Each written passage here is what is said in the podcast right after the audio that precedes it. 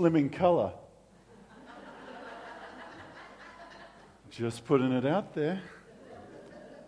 Turn to those around you, behind you, in front of you, side by side. Give them a smile, a wave. Credit card details.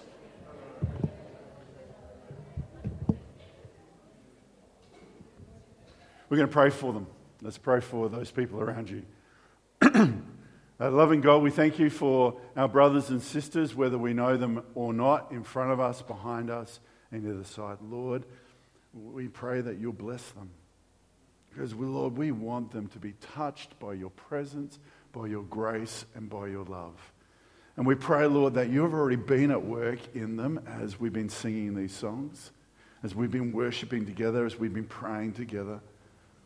But Lord, as we come to the word, will you continue that work within them?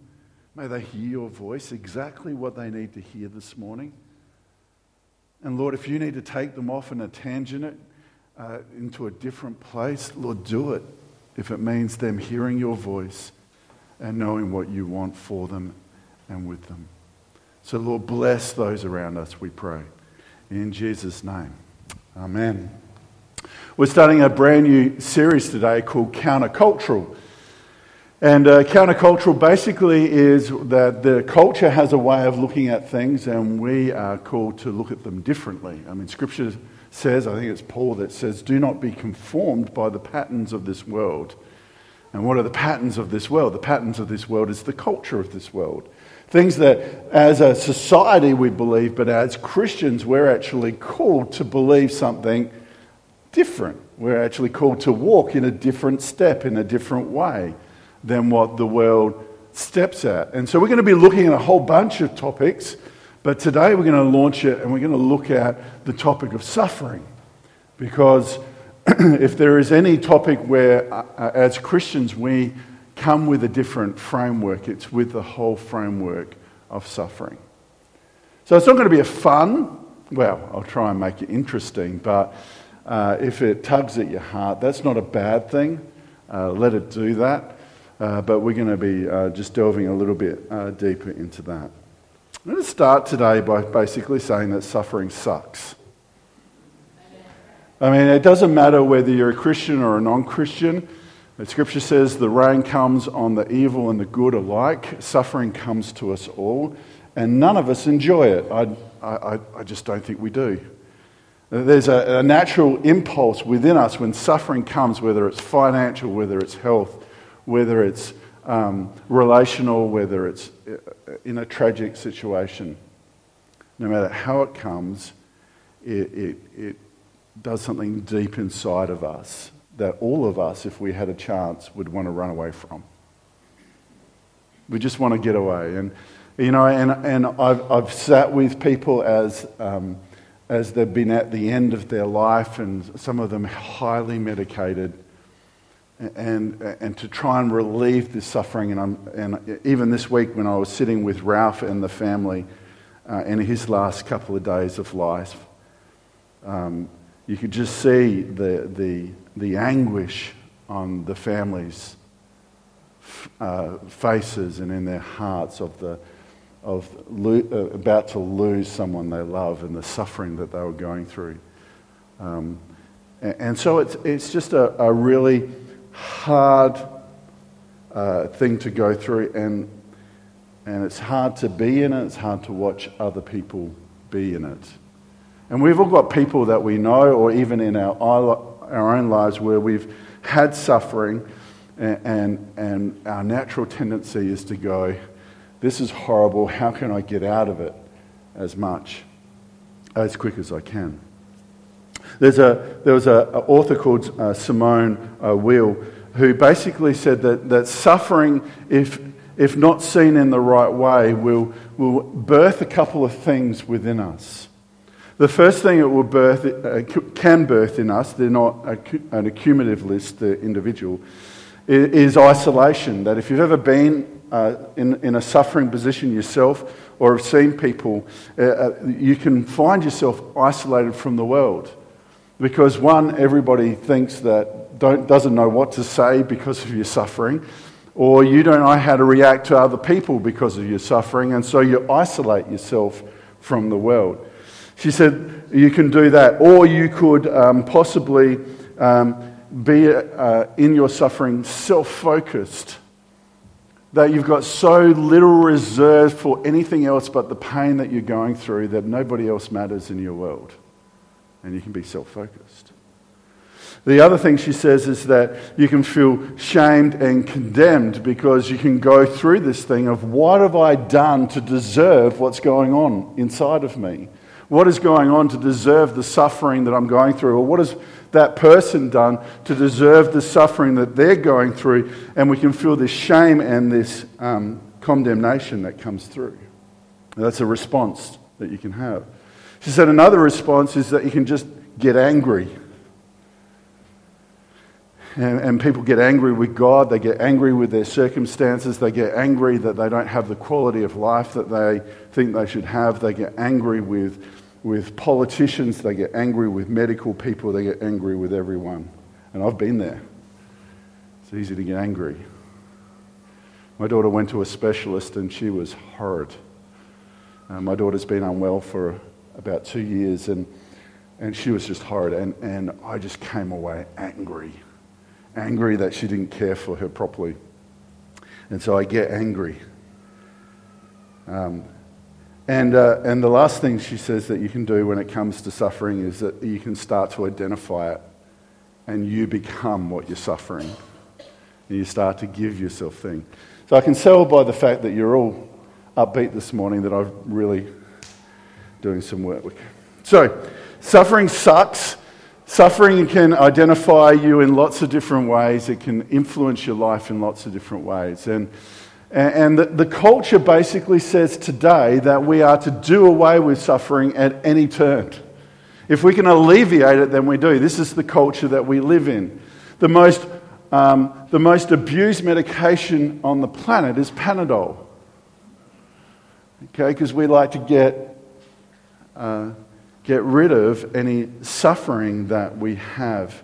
And, and we get to the point where we're prepared to do that at all cost. And, and so Victoria, just over the last uh, uh, couple of months, has passed a, a bill basic, uh, called an assistant, uh, assisted dying bill, which, which is about basically uh, euthanasia and, and to, to say that people shouldn't suffer, and so we're going to end their life early if enough rules and regulations have been passed. We don't want to deal with suffering. We don't like suffering. We're going to run away with it. And, and society basically says that, that suffering at all costs should be eliminated from our lives and from our world.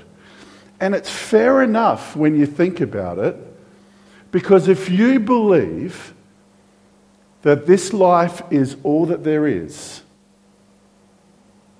if you believe in the core of who you are that when you die, like my mum does, that a light switch goes off and that's it, you'd want to make every, every moment on this planet enjoyable, wouldn't you?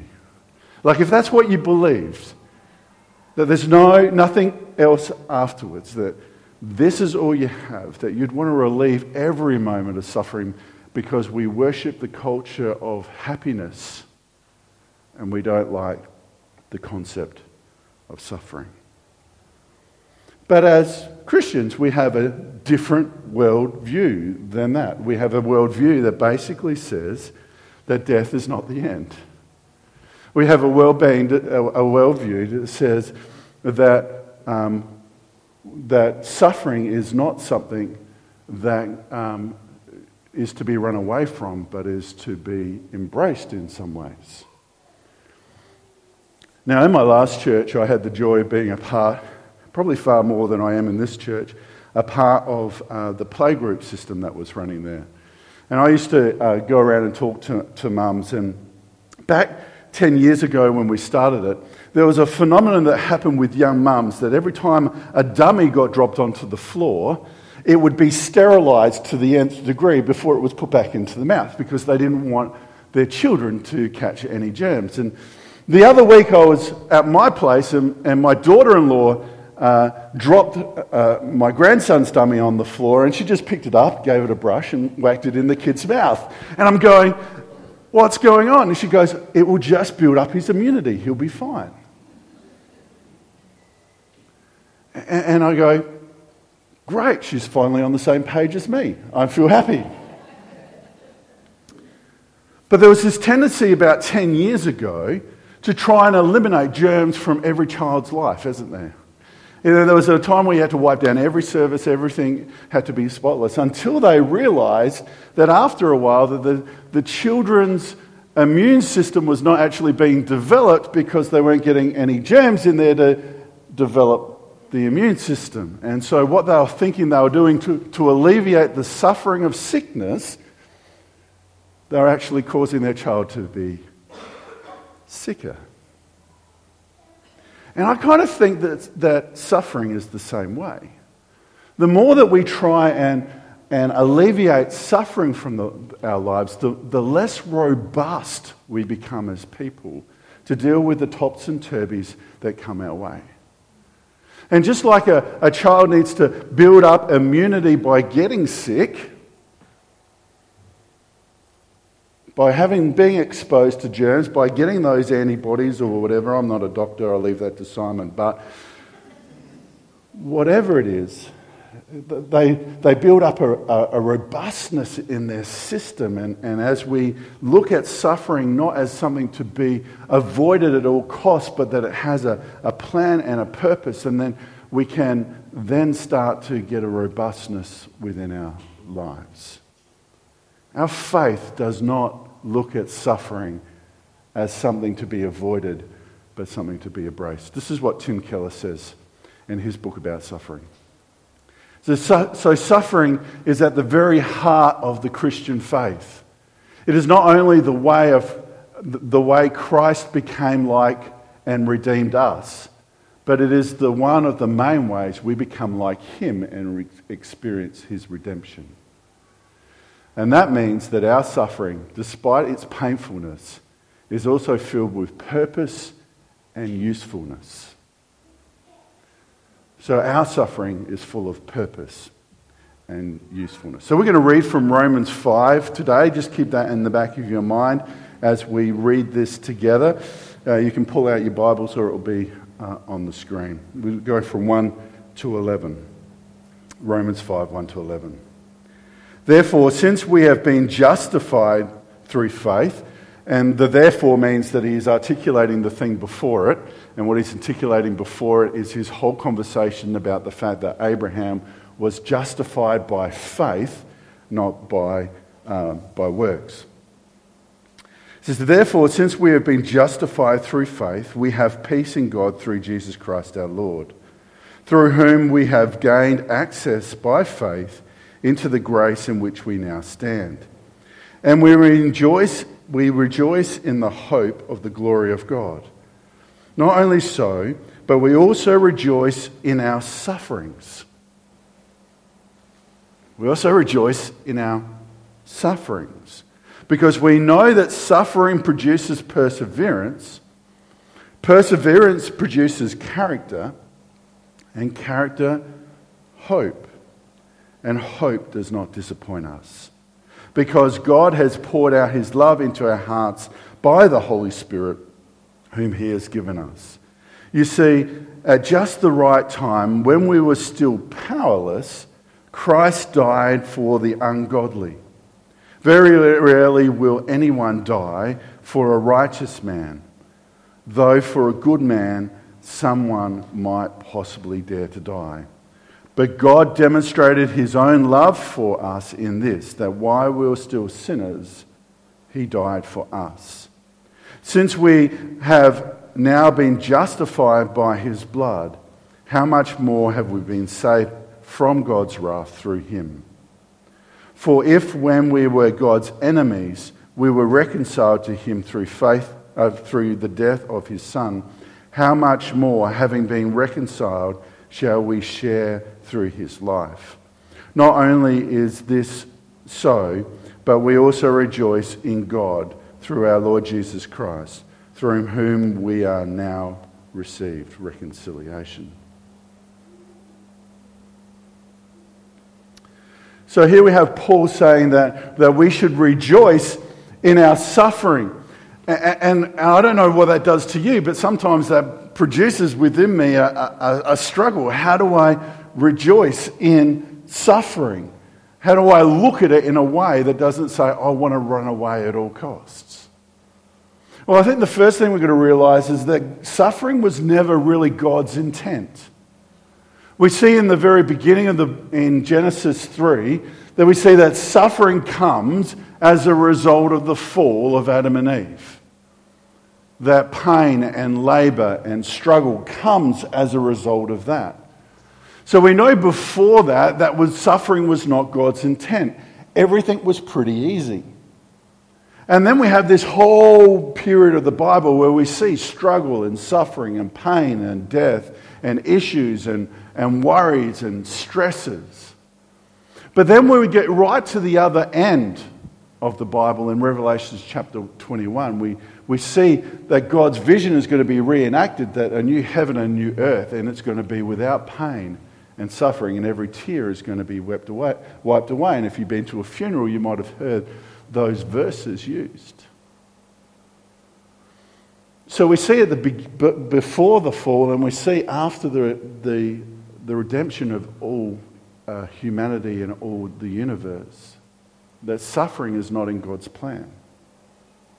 But as we live in the, the space in between, that we've got to live with this suffering. So we, the first thing to say is, is God's, it's not God's plan that, that we suffer, but very much God uses suffering to bring about his purposes and his plan. It is through suffering that we can start to discover who we really are. Now, I want you to think of a time in your life, whether it's big or small, where you've suffered. Whether you've been watching someone suffer or whether you've suffered yourself. And is it not true that in that moment of suffering, you've asked yourself questions that you've never asked yourself before? Is it not true that when the pain comes, that it births within you questions and thoughts and, and attitudes that you've never addressed before? Suffering brings about something within us. And what it starts to show is one, what we truly value, and two, what we truly believe. Suffering can bring up with us what we truly value, what's important to us. Is family the most important things? Is that Xbox game, boys, that important to you in the middle of suffering? And what do you really believe? Do you really believe that God is with you? Do you believe that God is sovereign? Do you believe that God is there in the midst of your pain. When we go through pain and suffering, it bursts with us what we really believe. I had um, uh, one uh, um, speaker that I was listening to. He was actually my old um, youth leader called Nick Hawkes. He did a, an apologetic um, seminar on suffering a couple of weeks back. And he said, Suffering will show where you are sinning and where you are saintly. Suffering will show where you are a sinner or where you're a saint. Because it's out of that pain, it's out of those struggles, it's out of those issues that your true character comes to the surface. If I'm in pain, I get grumpy. And if I deal with suffering properly, I've got to ask myself, what is deep inside of me that makes me so grumpy when I'm in pain? or I can just stay grumpy and not deal with it at all.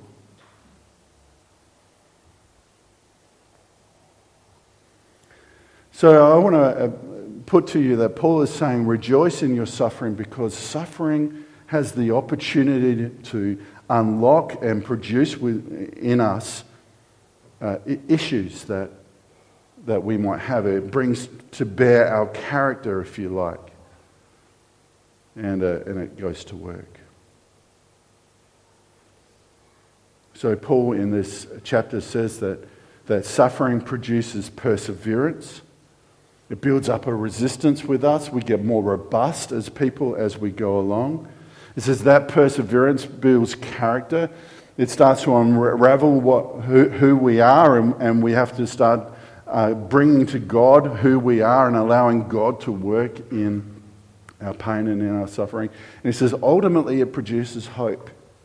You've got to ask yourself, how did Paul go from perseverance, which I get, You've got to stick with it. You've got to see God in it. In character, I kind of get that. You, you, you're getting things exposed in your life that you don't normally get exposed. I get that. How does he then make the, the jump from character to hope?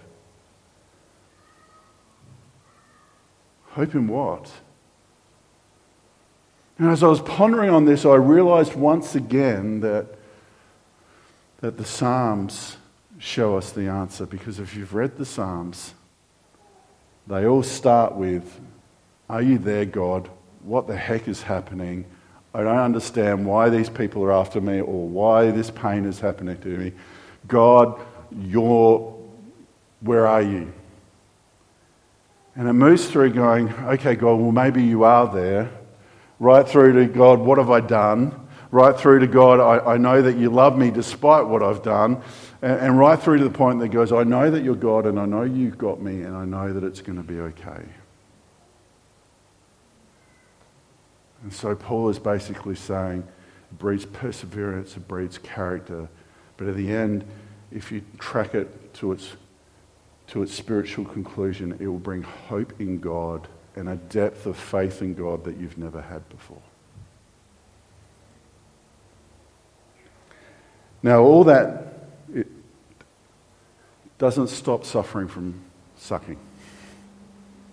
You know, you can have that really positive understanding. Okay, I'm going to see suffering in a positive way. I'm going to see that God can use it to define my character, to reshape me, and to break things open that I've had closed for a long time. I get that, but it's not going to stop suffering from hurting and sucking and being terrible and being long and painful and drawn out.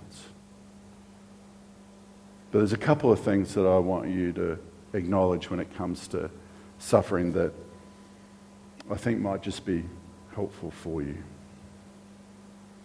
First of all, if suffering is coming your way, or you're a part of it now, or you're with someone who is suffering at the moment, it's not because God hates you or you've done something wrong. I think once we realize that it's not a payment for us doing something wrong, there's a burden that gets lifted off of our soul. Now, I had a conversation with my daughter during the week, and I usually ring her up a couple of times a week and just say, How are you feeling?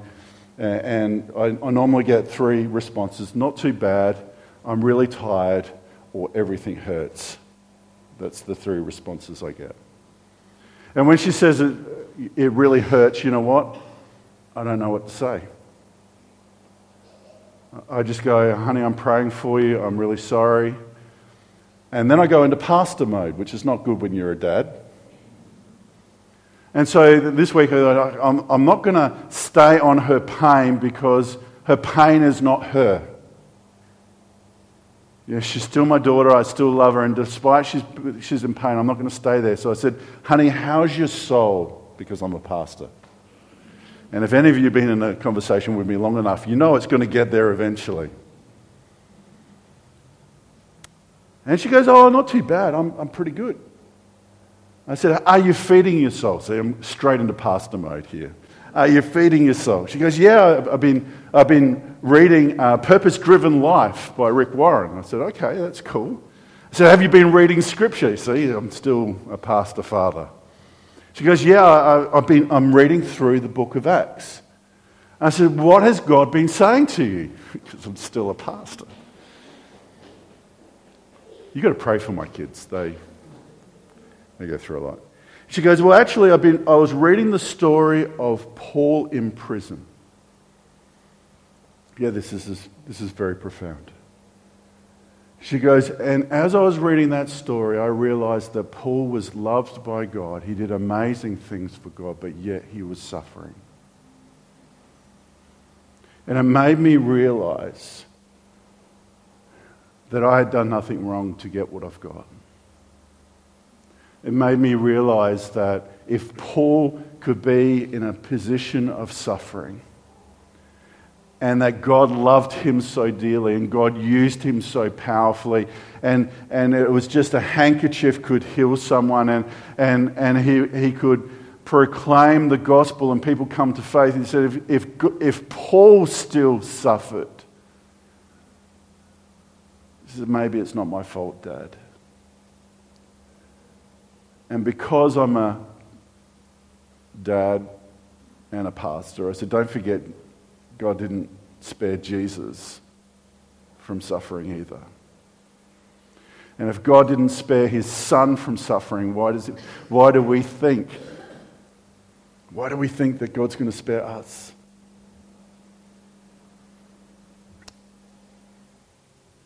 She goes, Yeah, Dad, that's not what I'm talking about. I'm talking about what I'm talking about. And the conversation went on. But when we realize that the rain falls on the good and the bad, the scripture says, when we realize that suffering just happens, it's a part of being a, a, part of this fallen world, and that it's not necessarily because we have sinned. And as Christians, we, we know that we sin and we know what forgiveness is and we know what we do. And, and sometimes suffering does come because we haven't dealt with our forgiveness and we haven't entered into the presence of God and we haven't let God deal with the junk in our trunk. Yes, sometimes suffering comes that way, but most of the time suffering comes because suffering comes. And if we can take the guilt off of our lives to say that it is our fault, then I think that that can be a really helpful thing. Second thing I want us to realize is, is that faith has a purpose. This is what Paul outlines in this text. That it, that it can bear a, a, positive fruit in our life if we, uh, we look at suffering in the right way, even in our pain in our midst, we push into God and not run away from God and allow God to do the work that He wants to do through that suffering.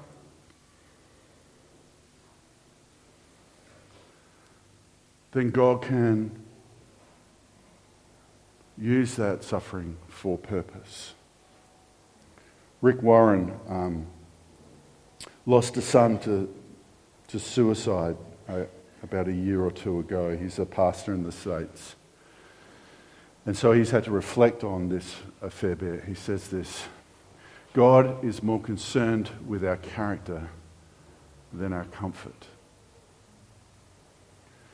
So, God's purpose to allow suffering to keep on happening is that, that it would birth within us this character of trusting Him and knowing Him and dealing with things that we don't want to deal with. That is more important to Him than our comfort.